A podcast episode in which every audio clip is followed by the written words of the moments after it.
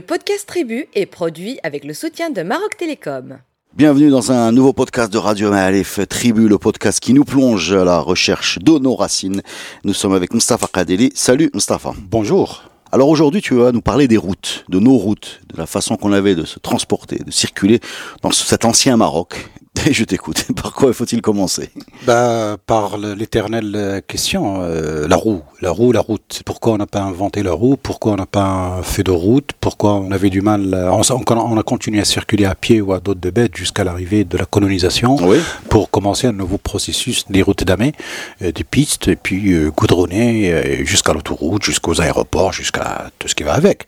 Au fait, ça reste une, une question euh, de réflexion pour les, les gens, je veux dire, des différentes disciplines, parce que la roue, paraît-il, on connaissait. Il y en a même dans les gravures rupestres. La fameuse roue, le char euh, dit euh, romain, il est dans les gravures rupestres. Les gravures rupestres, c'est ce qu'on a gravé sur la roche 4000 ans avant Jésus, voire au-delà. Alors, qu'est-ce qui s'est passé entre-temps? J'ai pas d'explication pour le Pourtant, il y a des roues dans les moulins. Pour, a- pour moudre, pour moudre le... Non? Le, le- le principe technologique, il est là. Pour le moulin, pour puiser l'eau, La poulie. la poulie. Euh, Donc elle existe dans le Maroc. euh, Oui, il est très ancien, en bois. Euh, je veux dire, c'est quelque chose de très ancien. Mais pour se Y, compris non. pour le- la notion de le, le vis. Le vis, c'est-à-dire visser, dévisser quelque chose, c'est dans les moulins à huile. Quand on fait le pressoir, le pressoir, c'est un énorme bout de bois travaillé comme les vis, hein, quand on Ah travaille ouais, avec une- le tournevis. hélice. euh, et puis, ce sont deux avec des louleb, on appelle ça le louleb, euh, c'est-à-dire des trucs pour serrer et desserrer.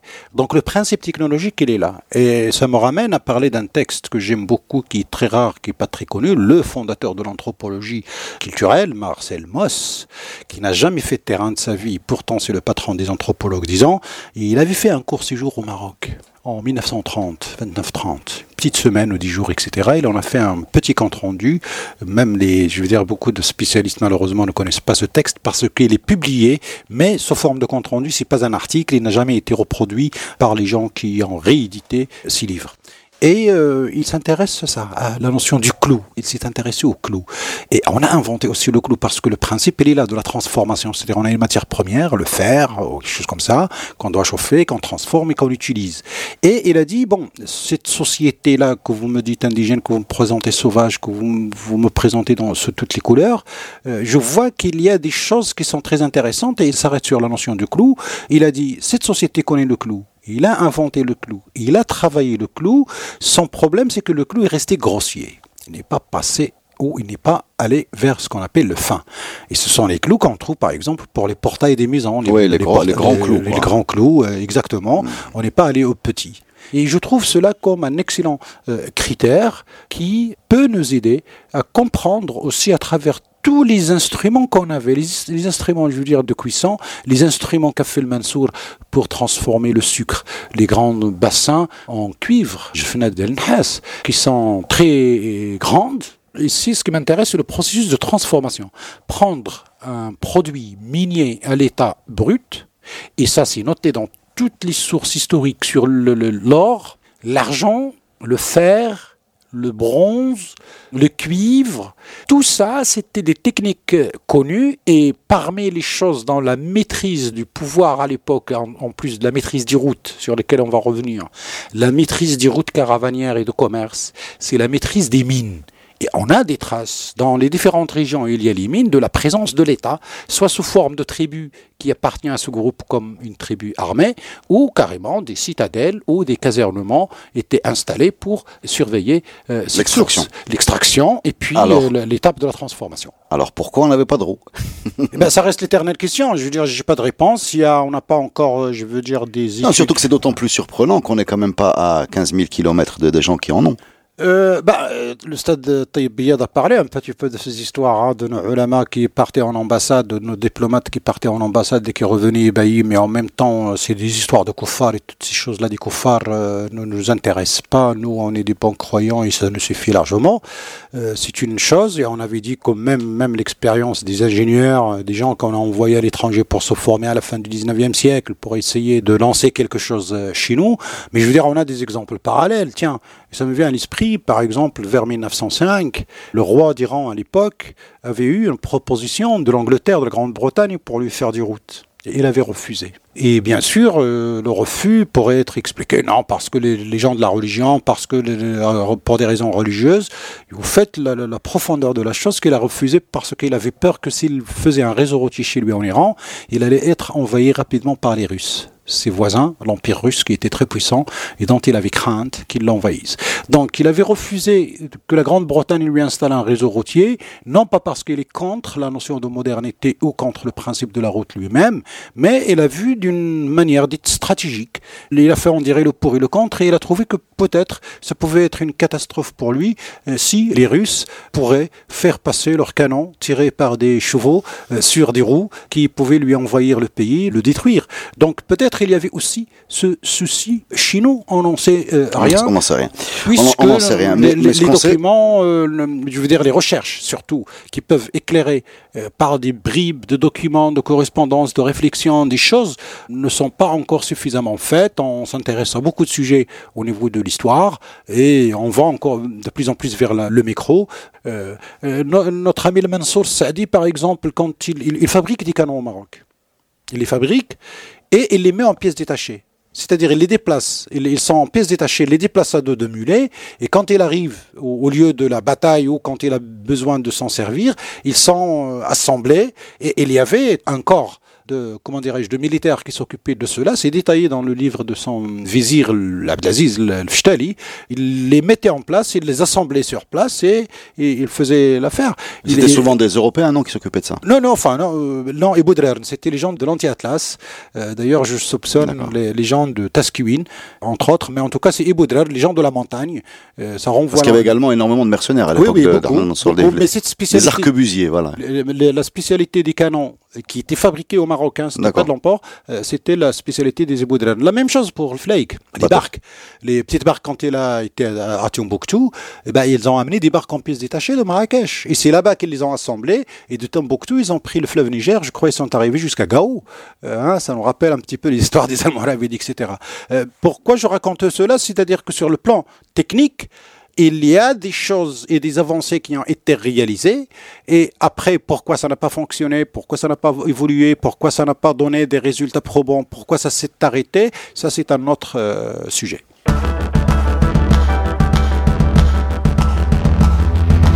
Alors donc ce qu'on sait, c'est qu'on s'est transporté à dos de cheval, mulet, euh, dromadaire, euh, longtemps, enfin longtemps. Oui. Donc il y avait des fleuves au Maroc.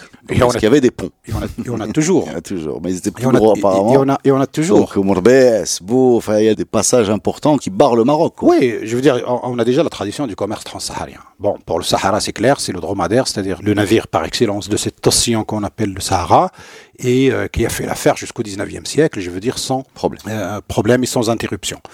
Et puis, de là, le commerce transsaharien ne s'arrête pas au niveau des ports sahariens, c'est-à-dire de Sijlmassa, ou de Aqqa, d'Atazrwalt. Euh, euh, Ils appellent des ports. les ports sahariens, bah, c'est exactement la même chose, je veux dire, comme les ports maritimes. Ah euh, c'est l'intérêt. Il faut si tu acceptes l'idée que le Sahara est un océan, oui. ça devient logique. Et, les, navigateurs sont les. Tout à fait, tout à fait, parce qu'ils naviguent avec les étoiles comme les, les navigateurs de la mer. Et surtout, le Sahara, quand il fait très chaud, on préfère marcher la nuit plutôt que le jour. Hmm. Parce que le, jour, c'est trop chaud. Donc, il faut quand même 50 jours euh, de traversée. Donc, donc reviens à ces, ports euh, sahariens. Sahariens, ce commerce ne s'arrêtait pas là. C'est-à-dire, les ports sahariens, ce sont des points d'échange, de repos, de ravitaillement pour continuer la route vers les ports de la montagne, qui sont Marrakech et Fès. Avant Marrakech, c'est Termet. Fès, c'est un port de montagne. C'est-à-dire, aller au pied de la montagne, on traverse le Sahara, on arrive vers le Tafilelt, ça va, on, se pose, si je le ça, et puis après, on traverse le Haut-Atlas oriental, partie Zintlront, dans la route qui existe toujours. Je veux dire, là où il y a les routes aujourd'hui, c'est les passages des caravanes à travers l'histoire. Que ce soit pour Tlront vers Tafilelt, et que ce soit Tizin Tishka entre Marrakech et Ouarzazate, ça a toujours été. J'ai fait souvent cette route de Tizin Tishka, j'imagine euh, sur un dromadaire l'épreuve que ça devait être. Parce que déjà dans une voiture, c'est difficile. Euh, oui, bon, c'est, euh, mais quand même. Ah, c'est euh, difficile, c'est difficile. Il y, a, y, a, un détail, c'est là qu'intéressant l'histoire et j'en profite pour le dire. La route caravanière ne passait pas exactement à Tizintishka. D'accord, ah, tu vois. Elle passait à Tizintlouet, c'est-à-dire là où il y avait la maison du Glaoui. Oui. Et euh, de là vers Ibn Haddou et Takwazazat. C'est normalement ce que devrait prendre la route d'aujourd'hui. On a beaucoup de problèmes avec la route d'aujourd'hui, c'est toujours en chantier, ça fait dix ans, depuis beaucoup d'accidents, beaucoup d'histoires, de catastrophes, et on arrive toujours pas. Pourquoi? Parce que le terrain est glissant. Le sol, quand il, prend beaucoup de pluie et de neige, il s'écroule. Donc on arrange, on arrange, on arrange, mais c'est délicat. Mais au fait, pour l'anecdote, pour l'histoire, en 1926, quand les autorités françaises ont décidé de faire cette route par Tizin pardon, Sehmou Glaoui, qui était le frère de le Bacha de Marrakech, c'est Tami, avait refusé complètement que les Français mettent leur nez et dans le coin, y compris l'installation d'un hakam. Ah, ça, c'est Et donc, du coup, la négociation, etc., ils ont écarté la route de la route historique qui passe par la ville, de, le village de Tlouat, pardon, et on est allé quelques kilomètres plus loin pour passer par Tizi Ntishka. Mais c'est bizarre parce que d'après le podcast qu'on a fait avec le professeur Oujamal, euh, Tamil Glaoui, en tout cas le, pacha de Marrakech, était plutôt copain avec les Français. Donc pourquoi son frère refuse la, la route? Il refuse pas la route il refuse l'arrivée. Son, nez dans ses affaires. il, refuse l'arrivée et la présence d'un bureau des affaires indigènes sur place. C'est une autre euh, histoire. Il a même menacé de vider Tlouat et de se déplacer en montagne quelques encombrures de Tlouat. Il a même préparé simule, etc. pour montrer qu'il est capable euh, de prendre la, tangente. Et donc, on lui a fait plaisir. Certainement, Tami est intervenu et on a accepté sa condition et on a déplacé. Donc, à mon avis, à mon avis, hein, aujourd'hui, pour cette route de Tishka, c'est très il faut abandonner cette route pour aller faire la route Partlouat, la route historique. Là où le tu vas nous faire le plan, le plan des routes. Bah, l'histoire, elle est là. Je veux dire, c'est pas qu'une histoire. Il y, a, la géologie, il y a la géologie, il y a la pluviométrie, il y a le climat. Et euh, il y a beaucoup de choses, mais aussi il y a l'histoire qui nous éclaire pourquoi cette route est passée par là. Et elle n'est pas passée par là. Et c'est l'histoire coloniale. Je veux dire, toutes les routes goudronnées où je passe aujourd'hui, les routes de campagne, les routes de Rabat vers le Zahir, le Rabat vers Welmes, le Rabat vers Meknes. Euh, je veux dire, tout ça, ça a de l'histoire. C'est pas venu par hasard. Même le train, aujourd'hui, qui est obligé d'aller jusqu'à Sidi pour descendre sur Fès, c'est l'histoire qui nous l'explique. C'est bête, mince. De Rabat, je peux bien faire directement Tifelt, Khmisat, Meknes, Fès. Pourquoi je suis obligé d'aller jusqu'à euh, Alors, pourquoi C'est une histoire de concession entre les Espagnols, les Français, les Espagnols. Tangier d'ailleurs, le premier nom du train au Maroc, c'était Tangifès, avant qu'il devienne le Machina. Il traîne aujourd'hui. Et donc, pour histoire de connexion, tata, etc., on avait calculé. Et pourtant, au début, on avait fait une, un rail petit de taille, Lyoté, hein, pour transporter ces soldats de Rabat vers Meknes directement, en passant par Tifelt et Irmiset. Et encore aujourd'hui, les gens à Tifelt et Irmiset parlent de la gare, mais il n'y a pas de gare. Mais il y a un point, un lieu que les gens appellent la gare. Et eh ben, ça remonte aux années 20. Et puis quand il a voulu passer à l'étape dite commerciale, eh ben, il a fait le choix d'aller vers Sidi Qassem au lieu de faire cette euh, route directe. Et je me demande toujours, il y a même aussi un schéma d'une voie ferrée qui relie Fès Meknes à Marrakech en passant par Khnifra ibn Millal. Et des gens, paraît-il, des élites marocaines se sont opposés à cela, notamment ceux qui avaient les concessions, les agréments de transport par car.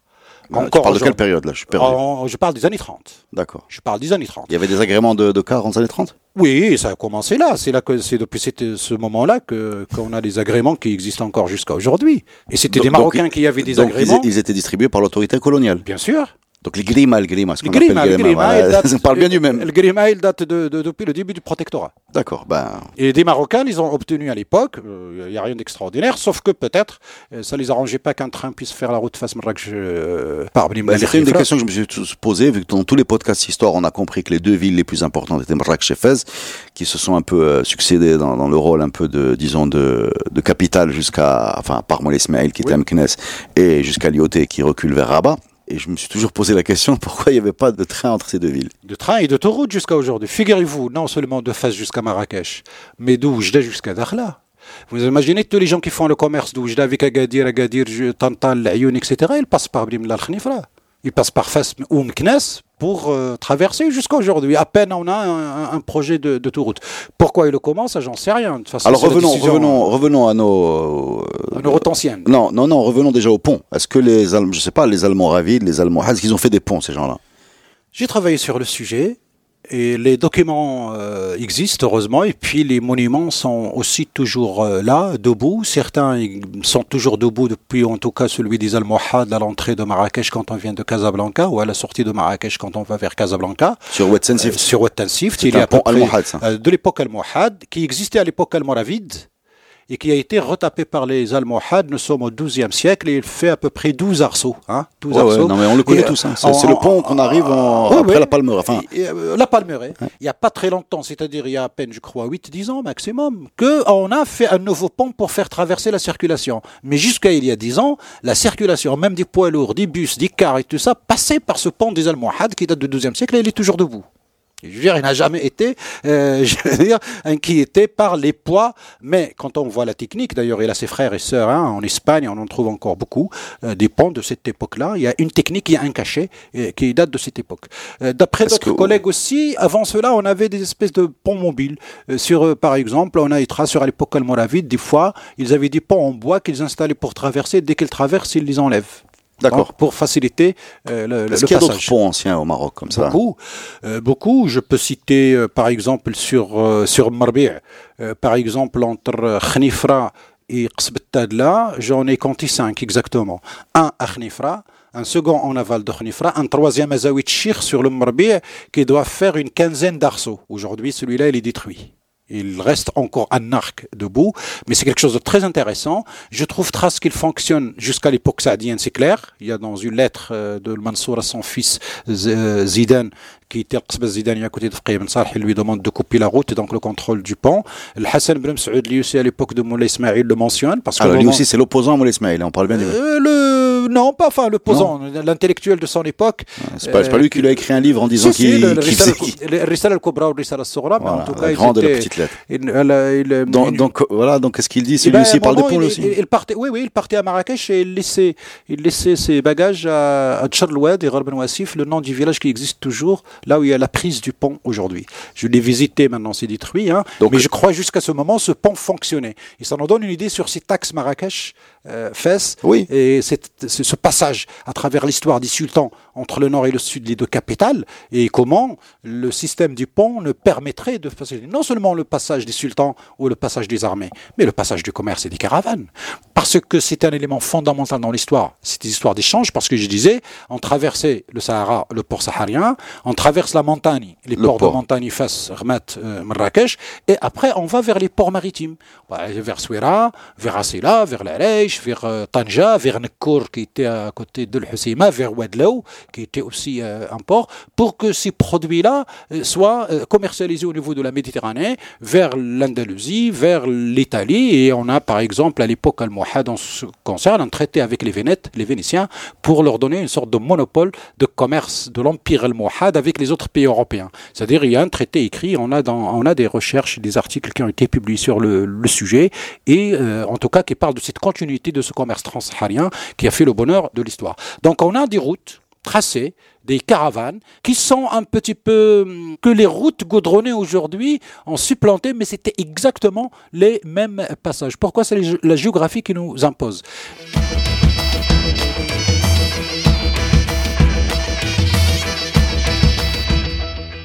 La montagne, aujourd'hui, on la voit de point de vue moderne comme un obstacle. Au fait, il n'a jamais été un obstacle parce qu'à l'époque, à pied ou à dos de mulet, ce qu'on appelle les passages de montagne, il n'y a que ça, les tizi, le passage. On traduit ça par col. Les passages sur parce que des tizin tishka, tizin nomacho, tizin test pour Taludan, tizin nomacho pour Imintan non Tizi Ouzou, c'est un passage, absolument. Là, on, Ta- Taza, le pluriel de Tizi, euh, c'est là le passage. Et, et la géographie vous impose De passer par là. par là, parce que vu le relief, quand il y a les cornes, Shawen, etc., c'est intraversable, on ne peut pas passer. Et donc la géographie nous a offert des passages que les humains ont compris, et dès qu'on trouve le mot Tizi, ça veut dire le passage sur montagne, et c'est pas ça qui manque en montagne. Donc je disais, on la voit comme un, un obstacle, il ne l'a jamais été, on traversait dans tous les sens, nord, sud, sud, nord, vers le Sahara, vers la Méditerranée, sans aucun problème, avec cet ensemble de réseaux routiers qui peuvent être route sultanienne, hein, sultania, on a ça dans les chroniques, c'est-à-dire les routes que les sultans avaient l'habitude de prendre entre les villes impériales en général. Il y a des passages, c'est codifié, etc., etc. Et puis ces routes de commerce euh, transversales qui allaient des ports sahariens vers les ports de montagne, vers les ports de la Méditerranée. Et puis ces routes qui intra-tribales, si j'ose dire, aujourd'hui, ou intra-région, sur les euh, échanges de commerce au niveau local, sans que cela soit transmontagne ou transsaharien ou transméditerranéen. Voilà comment on pourrait comprendre. C'est pour ça que je dis, Marbella, il y a cinq ponts hein, on a cité. Tinsift, il y a ce pont de Marrakech. Sbou, il y a le pont à côté de la ville de Fès. D'ailleurs, c'est là que les sultans, quand ils voulaient sortir en Harka, ils mettaient la tente sultanienne à côté du pont de Sbou. C'est le signal qu'il y a une Harka en préparation. Donc les gens qui veulent participer peuvent être recrutés. C'est comme ça qu'ils comprennent que le, sultan allait, euh, bouger. Euh, allait, bouger. On a euh, de la Croix qui nous a laissé dans sa visite au Maroc un tableau qui te l'ouvre, le tableau qu'il a appelé le pont arabe les restes d'un pont. Alors, j'ai pas encore localisé exactement. Est-ce que ce soit sur le Ouetzbou, Ouedbet, ou le Lokos on a le fameux pont de Ouad el que les Saadiens avaient détruit pour piéger l'armée de Sébastien portugaise. Euh, quand ils ont attaqué, ils ont, les Portugais ont essayé de reculer, mais il n'y avait plus le pont qu'ils avaient traversé. Meurt noyé. Euh, absolument, parce qu'ils voulaient traverser, parce qu'ils étaient surpris que le pont n'existait plus. D'accord. Alors qu'ils l'ont traversé juste le, matin même. On a, Il s'est sabordé. On a des ponts à côté de Taza, euh, pas loin de Ouadamlil. D'ailleurs, les Français, on en fait pas mal de cartes postales. Ils appelaient ça les ponts portugais. Ça, c'est une autre chose par rapport à, la légende. Euh, par contre, on n'a pas les ponts sur les fleuves et les rivières sahariennes. Et la réponse, elle est très simple. Parce que au niveau du Sahara, le Gir, le Ziz, le Ris, le Dra, etc., c'est, les, rivières, ils, sont très, très, très, très, très larges. Donc, on peut faire des passages à guet, sans problème. Alors que ce bout, Marbi', Tensift, Bet, ils sont quand même assez denses, assez dangereux. Scouty, hein, Scouty, Michel Harhouri. Donc, il, il charrie beaucoup d'eau et il fallait absolument construire de la hauteur. De, la hauteur. on a un pont décoré, par exemple, à côté de Mknas, sur Wadinja, la route entre Fas et Mknas. On a l'un des plus beaux. Il est même décoré à la Mérinide, hein, les zouak euh, partout.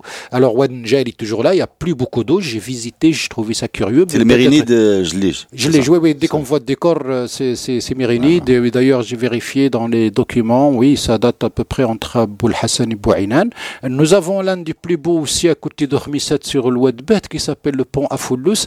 Là, on a un décor à la tour Hassan et à la tour euh, euh, en principe, oui. Sauf qu'il y a un détail qui me déroute. J'ai pas encore trouvé trace parce qu'on a une signature qui s'appelle Barakat Mohammed. Et d'après les historiens, quand on trouve ce terme, c'est signature de l'époque alawite parce que c'est un cachet qu'on trouve beaucoup à Souira qui est associé à Sidi Mohamed Ben Abdallah. Donc, dès qu'on trouve le mot Barakat Mohammed, c'est associé normalement au alawites. Mais d'autres collègues m'ont dit, oui, c'est vrai, mais hein, peut-être ça a été utilisé auparavant. Mais ça, veut dire quelque chose, le Barakat Mohammed, c'est un, humain ou c'est un, un Barakat Mohammed, c'est Mohammed, le prophète. Ah, Barakat Mohammed. Baraka, la Baraka, Baraka de Mohammed. C'est écrit comme ça. En ben, on peut rajouter Barakat Mohammed sur un pont al-Muhal, non?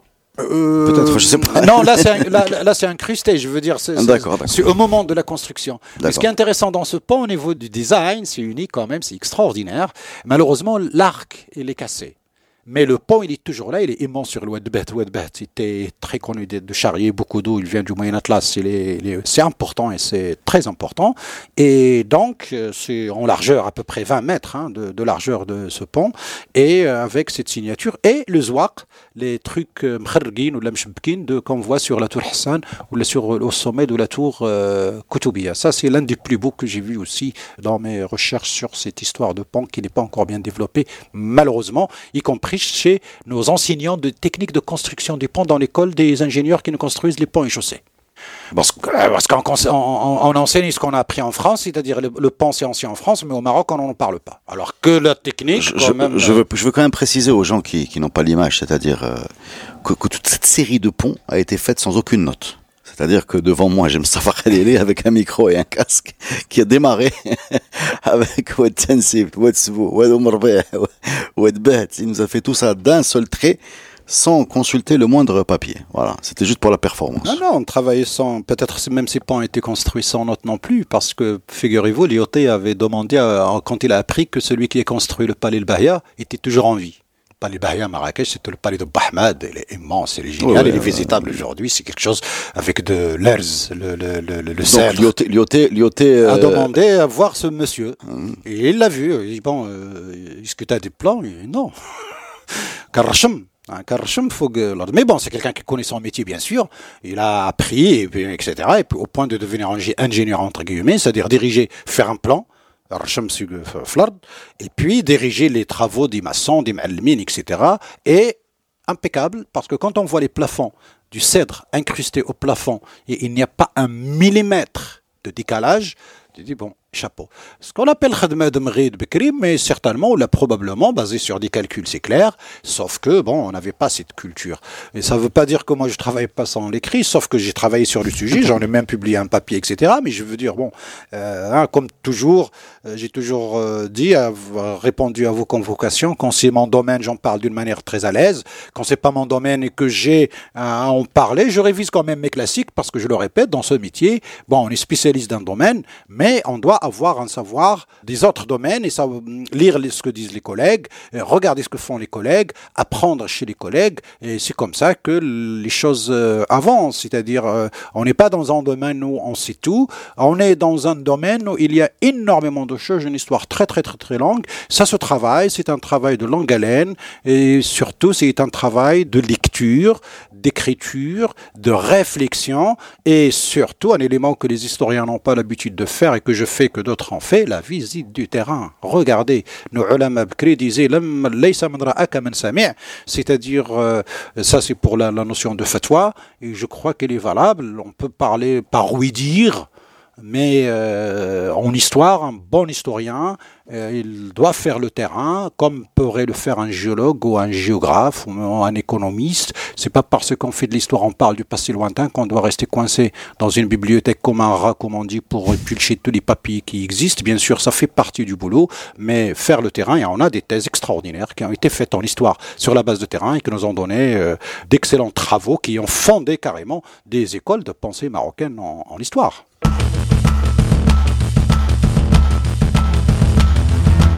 Alors, euh, qui dit transport routier ou disons terrestre dit sécurité, dit espace. Je voudrais que tu nous parles de ce qu'est un stat. Au 19e siècle, je crois que c'est le grand professeur Abdelhad Septi qui a travaillé sur ce sujet. Tout à fait. Un homme adorable et un érudit. Et il a, il a consacré euh, des travaux à cette profession. Euh, comment tu la décrirais, cette profession de stat C'est sa thèse d'État. Euh, la thèse d'État, c'est-à-dire, bon, ça n'existe plus. On avait à l'époque un système doctorat troisième cycle, les doctorats, thèse d'État, doctorat d'État, pour mm. être nommé docteur. Maintenant, le système a changé. On a ce qu'on appelle doctorat nouveau régime. Et doctorat d'État, ça, des fois, euh, à l'époque, on est passé beaucoup de temps, presque une dizaine d'années, je crois, le travail dessus. Et il l'a intitulé exactement comme il a publié le livre euh, plus tard, oui, la sécurité des, des, des, des routes. Quoi. La sécurité des routes entre les coupeurs de route et les euh, gens qui s'occupent de la sécurité. Les Alors, le stade, c'est quoi? Ben, Le stade, c'est le nom de la ville de Stade. Le stade, c'est celui qui, qui fait passer euh, d'un point à un autre une caravane sans aucun accroc, sans aucun problème. Voilà, donc c'est un mélange de sécurité et de péage. Les deux. Voilà. Les deux. Le stade, alors, à la base, le stade, c'est l'État parce que c'est l'État qui fait la sécurité. Et là, on a affaire à une histoire de multiplicité d'agents de sécurité à travers tous les territoires, parce que notre État n'était pas moderne à l'époque, il n'avait pas les moyens d'assurer toute cette sécurité. Comme il se traitait, comme on avait se traité la dette à un moment donné, on donnait au Qaïd et au Pacha le droit de collecter des droits de pillage, des droits de marché, des droits, des trucs qui revenaient à la caisse de l'État par la suite chez le Marzen, mais exactement la même chose que sauf le problème ici, c'est pas une armée qui défend une caravane. C'est juste une personne qui représente une puissance réelle ou symbolique. La puissance d'un caïd, la puissance d'un sultan, la puissance d'un pacha, la puissance d'un marabout de chef de, de, que tu payes pour t'accompagner. Oui, mais il est tout seul. Je dirais, ce qui est intéressant ici, c'est... Tu achètes de la crédibilité, en fait. Tu, achètes de la, sécurité. Euh, crédible. Mais, d'après ce que j'ai lu, il y avait la, fameuse dichotomie Bled el et Bled Siba, et le Stat était considéré indispensable, Bled Siba. En principe.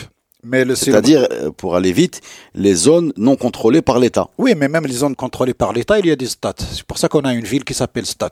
C'est la ville des Stata, qu'on appelle aujourd'hui Stat. La ville de Stat, c'est Stat. Tu es sûr là Oui, oui, certain. C'est sur la route des Stata entre euh, Rabat et Marrakech. D'accord. Alors, euh... Ismail, c'est une ville de Moulay Ismail. C'est lui qui, paraît-il, placé là pour des raisons stratégiques. Là, on est à, mi-chemin entre le nord et le sud par la route côtière. Parce que aussi ces histoires de route, il n'y a pas que la route saharienne, il y a la route de la côte euh, qui suit la côte jusqu'au Sahara également. Euh, je veux dire, il y a différents réseaux qui vont nord-sud, sud, nord-est, ouest, nord-ouest. Parce qu'on a des, on a des, témoignages en particulier européens qui réduisent le, le stade à la zone euh, à la zone hors de contrôle de l'État. Je sais pas ce que ça vaut. Non, c'est ce qui est arrivé à la fin du 19e avec la période de Hassan Ier, quand Charles de Foucault, par exemple, en parle, Voilà, qui Charles est arrivé entre 1883, à peu près vers 1883, il en parle, oui, bien sûr. Sauf que lui, il, y- il- il y voit un, un élément de dissidence, ce qui n'est pas, à mon avis, vrai. hein. Parce que cette question de sécurité, aujourd'hui, on paye l'État. On lui paye des impôts, on lui paye des taxes pour la voiture, Mhm. on trouve des gendarmes partout, c'est eux qui assurent la sécurité de l'ensemble du territoire Et des vignettes. et de vignettes, etc. Et Donc, des sauf que là, aujourd'hui, avec l'État moderne, on paie dans une caisse centrale qui, elle, redistribue par le système des salaires à ses fonctionnaires. Et à l'époque, on payait au- de gré à gré, au fur et à mesure, mais c'est exactement la même chose, sauf que là, on a centralisé euh, la chose, il n'y a pas de différence. La deuxième chose, je dis, quand vous payez quelqu'un, une caravane de 1000 dromadaires, euh, 2000 euh, mulets, euh, 5000 ânes, 3000 euh, personnes, je veux dire, c'est ça une caravane dans le temps. Quelle est l'armée qui est capable de défendre? Vous savez, quand vous êtes attaqué dans une caravane, la première des choses, c'est que les bêtes partent dans de licence. C'est foutu. Vous pouvez vous défendre, pouvez vaincre votre agresseur, mais si vos bêtes partent dans tous les sens, Oui, mais comment donc, vous allez les quel- récupérer donc quelle est la puissance de ce stade qui t'accompagne Elle, elle- elle n'est que symbolique, c'est-à-dire qu'il euh, il il faut négocier avec les, les potentiels brigands, à supposer qu'ils soient gérables. عنده الكلمه قال لك السي السبتي لو ديكتون تيقول الا جات القافله من الزطات ما كاين اللي يديها c'est-à-dire celui qui fait الزطات c'est lui qui coupe la route soit vous le payez et là il vous assure la sécurité d'une manière légale soit vous le payez pas il vous vole et après il vient pleurer avec vous quoi on a de haram euh, etc mais Ouais, ouais, c'est le principe de la mafia, c'est-à-dire je te menace et je, je- demande ta protection. oui sauf que là oui, pas sauf- te- non, je te menace et je te vends ma protection. Oui, oui, sauf que là, c'est pas la mafia, c'est les pouvoirs locaux qui ont besoin de revenus, de ressources. Le professeur Lejam a parlé de Glaoui, l'émergence, le, le contrôle de Tizi. Pourquoi on a beaucoup de caïds qui sont apparus Dans dans l'école. de passage entre le, le Souss, le Sahara, le Tafilalt, etc. C'est ça qui fait leur puissance. القايد القندافي القايد المتوقي كنتي من تانوت القايد القندافي تيزين تاست euh, pour من تانوت سي تيزي ومشو تيزين تيشكا jusqu'à l'ancêtre de Dioubih qui contrôle Tizin Tlromt, euh, la route qui relie Fas Mknas vers le, le Tafilalt, et, etc., etc. C'est-à-dire, c'est c'est des choses, il n'y a rien de nouveau sous le soleil.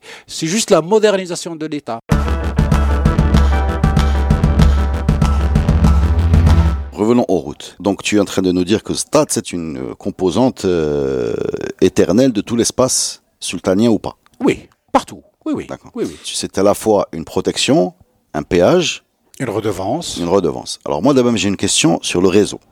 Quand les gens se déplaçaient d'un point A à un point B, quel était le, déjà le, le moyen de transport le plus courant? Est-ce que c'est le cheval, l'âne, le chameau, je sais pas, le Ah, mulet? euh, tout, Tout. À, à pied. Le cheval, le cheval, en principe, n'est pas un moyen de déplacement, de locomotion. Le cheval, c'est un moyen de combat. d'un moyen de combat. Le- le- transport, le transport interurbain, c'est plutôt l'âne et le chameau. Le chameau, le dromadaire, le mulet, et à pied.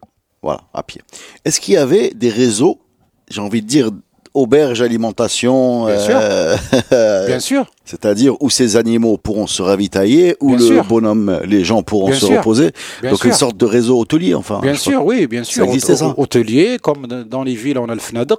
Le fnadq, Mhm. c'était une, une ville sans fnadq, ça ne pouvait pas exister. Le fnadq, c'est ce qu'on nous a donné l'hôtel aujourd'hui. C'est exactement la même chose, sauf qu'il y avait pas de- le, il y avait le parking des bêtes au rez-de-chaussée et les chambres pour dormir euh, au premier étage. D'accord, c'est dans exact- les villes. Oui, mais c'était le, ouais, dans les villes. Mais, mais pour faire des grandes distances, je sais pas les- combien ça fait un, un mulet, euh, pas euh, des 15, euh, toujours 30 km par jour, pas plus. Oui, en Enfin, je moyenne. sais pas, hein, Ouais. j'ai- pas d'idée très précise. Mais donc ça veut dire qu'il en faut beaucoup. En tout cas, le piéton fait 5 km à, euh, à l'heure. Ouais. Donc, euh, comme à l'époque, les gens prenaient la route très tôt, Et il marchait euh, en beaucoup. général, ils marchaient beaucoup. Mais ça veut dire qu'il y avait un réseau qui était dense. Bien sûr. Vous savez où, est- où est-ce qu'il est visible? C'est cette route entre Fès et, et Rachidia aujourd'hui. Mhm. Partie Zintleront, on a plein de... Passe par Middle, Tarish, tout ça. Euh, ouais, tout, à- tout à fait. Entre Middle Tirich, par exemple, on voit l'emplacement de ces lieux de restauration et de ravitaillement pour les caravanes sur euh, la route, ce qu'on appelle Nzala. D'ailleurs, on a comme toponyme Nzala au nord de Marrakech, Nzala Tladam, je crois, ou là, le, le lieu qui s'appelle Nzala entre Middle et, et Rich. On a des traces sur certains axes routiers fondamentaux où le Glaoui, d'ailleurs, il ne faisait pas que le, le- le péage, ou là, le le Gundafi, ou là. C'est aussi le service de manger, de ravitailler la caravane, euh, contre euh, rémunération, je veux dire, c'est pas des choses gratuites. C'est comme ça qu'on accumule, mais- aussi la force, le contrôle et la perception des revenus. Euh, donc il y avait cela et en plus les conserves. Alors qu'est-ce que les, les, les conserves? Zmeta. Hein? Zameta est un élément fondamental pour les gens qui faisaient les routes parce que c'était quelque chose qu'on pouvait préparer facilement. Les viandes séchées, Oui, Hein des choses qui se conservent. euh, de- se conservent les, les fruits séchés et les légumes euh, séchés. Vous savez, il faut toujours la logistique, surtout quand il est à caravane, il y a toujours un service logistique, c'est-à-dire qu'il fournissait l'eau et la nourriture sur euh, les routes. Et on a des traces comme ce Tchar dont parlait lui aussi, à l'époque de Moulay Ismail. Et je veux dire, le village existe toujours, il y a encore quelques habitants, mais on voit les ruines de beaucoup de grandes bâtisses qui ne pouvaient être. De toute façon, les animaux, en la nature, on les attache à l'extérieur. Il suffit que les humains trouvent où dormir et puis où se restaurer. Y compris euh, un élément hein, basique de rien du tout, mais c'est le fameux hammam. Hein, quand vous faites un voyage de, je sais pas moi, 10 jours, 20 jours et que hein, Dans la vous poussière. êtes dans la poussière, il faut bien se nettoyer. Et donc, on trouve en général aussi ce réseau euh, lié au hammam. Khnifra, quand euh, en fait son lieu de résidence, eh ben, il installe, il, en fait un élément de commerce fondamental. Il fait même venir des commerçants de Fès pour faire une qessaria, euh, des fenders, euh, un lieu d'échange, un souk. Ça fait partie également de la puissance d'un personnage, un qaïd, un marabout, un chef de zawiya. Dans le temps, quand il n'a pas de mossam, il n'a pas de souk, il n'a pas de rentrée. Donc il faut bien des rentrées d'argent. Et surtout, euh, sur son espace, toute personne qui la fréquente est en sécurité. Et c'est la hantise la hantise totale des tribus, des chefs de Zawiya, les chefs, les qaïds, etc., que le territoire sous sa souveraineté soit un territoire de désordre là, de pillage ou là, de coupeur de route. Et c'est un élément fondamental chez le pouvoir local. Moi, j'ai une question. Il y a des villes aujourd'hui qui sont des haltes naturelles des routiers. Voilà. Alors maintenant, avec l'autoroute, c'est un peu, un peu changé. Mais quelque chose comme euh, une ville, par exemple, comme Ben Grir, à l'époque Oui. de la nationale, c'est fatalement Bouz- Bouznerqa, entre Kazaï Bouznera, ou bien Sokhlarba à l'époque où on avait, Absolument. voilà. euh, Absolument. euh, a- bon, il n'y en a pas d'autres qui me viennent en tête, mais on les voit toutes ces routes qui sont vraiment l'arrêt restauration. Mhm, Tout à fait. Est-ce que, est-ce que quelque part c'est les, les résidus de, de, de ces, ces- anciens stops ou ça n'a rien à voir? Mais je, je, je délire peut-être. Hein. Non, là, c'est des, routes- j'ai- là, c'est des routes modernes. Ouais, Et des routes modernes, Les routes modernes, mais quand Non, parce que j'imagine que quand tu fais euh, 500 km au Maroc en 1204 à raison de 20 km par jour, ah, il faut que tu t'arrêtes quasiment tous les jours. Tout à fait. Donc, Oui, le, il faut le- toujours passer la nuit quelque part. donc le réseau il est dense. Euh, non, pas forcément. C'est-à-dire, tu peux faire la, la- la nuit à la belle étoile. Oui. Mais, euh, je veux dire, de temps en temps, je veux dire, tu fais Rabat-Marrakech, t'as Stat. Hein tu arrives à Stat, t'as Qsbat Barchid, t'as Et Stat. Euh, non, il n'y avait pas Ben à l'époque encore. Alors, euh, Ben. Gurir, Ben euh, oui, il y a Nzalat l'Adam à côté de Sidi Bouatman, absolument. Il y a Nzala, là-bas, oui. C'est-à-dire, quand vous arrivez du nord, vous voulez aller à Marrakech, euh, si euh, à peu près le milieu de journée, vous êtes encore loin, je veux dire, vous n'avez pas le choix, vous vous arrêtez à Nzala de l'Adam avant de continuer sur Marrakech. Ou vous sortez de Marrakech, par exemple, en début d'après-midi. Nzala, on peut traduire par auberge un peu. hein. Oui, Nzel, de, Voilà, motel, motel. motel, Ouais, ouais. Nzala. Nzala. Euh, mais pour les réseaux euh, modernes, je veux dire, on a eu l'histoire de Bouznika, de Larba, de de Ben Grir et d'autres lieux. Sidi Ben Nour. Quand on creuse un petit peu, on voit toujours la trace de l'époque coloniale. C'est les endroits où les Français à l'époque avaient installé des bars, restaurants, hôtels, auberges, etc. Merci pour ces éclaircissements. J'espère que vous en savez plus sur euh, nos routes traditionnelles, nos ponts, notre euro, notre, nos stata, etc. La ville de Stat. Merci, Simstafa, beaucoup. Merci à vous. Yeah.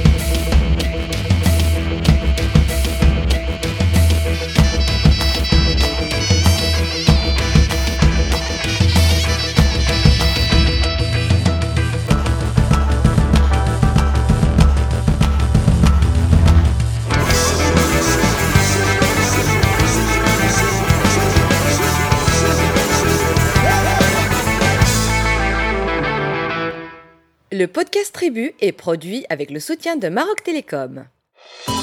Maroc Télécom, un monde nouveau vous appelle.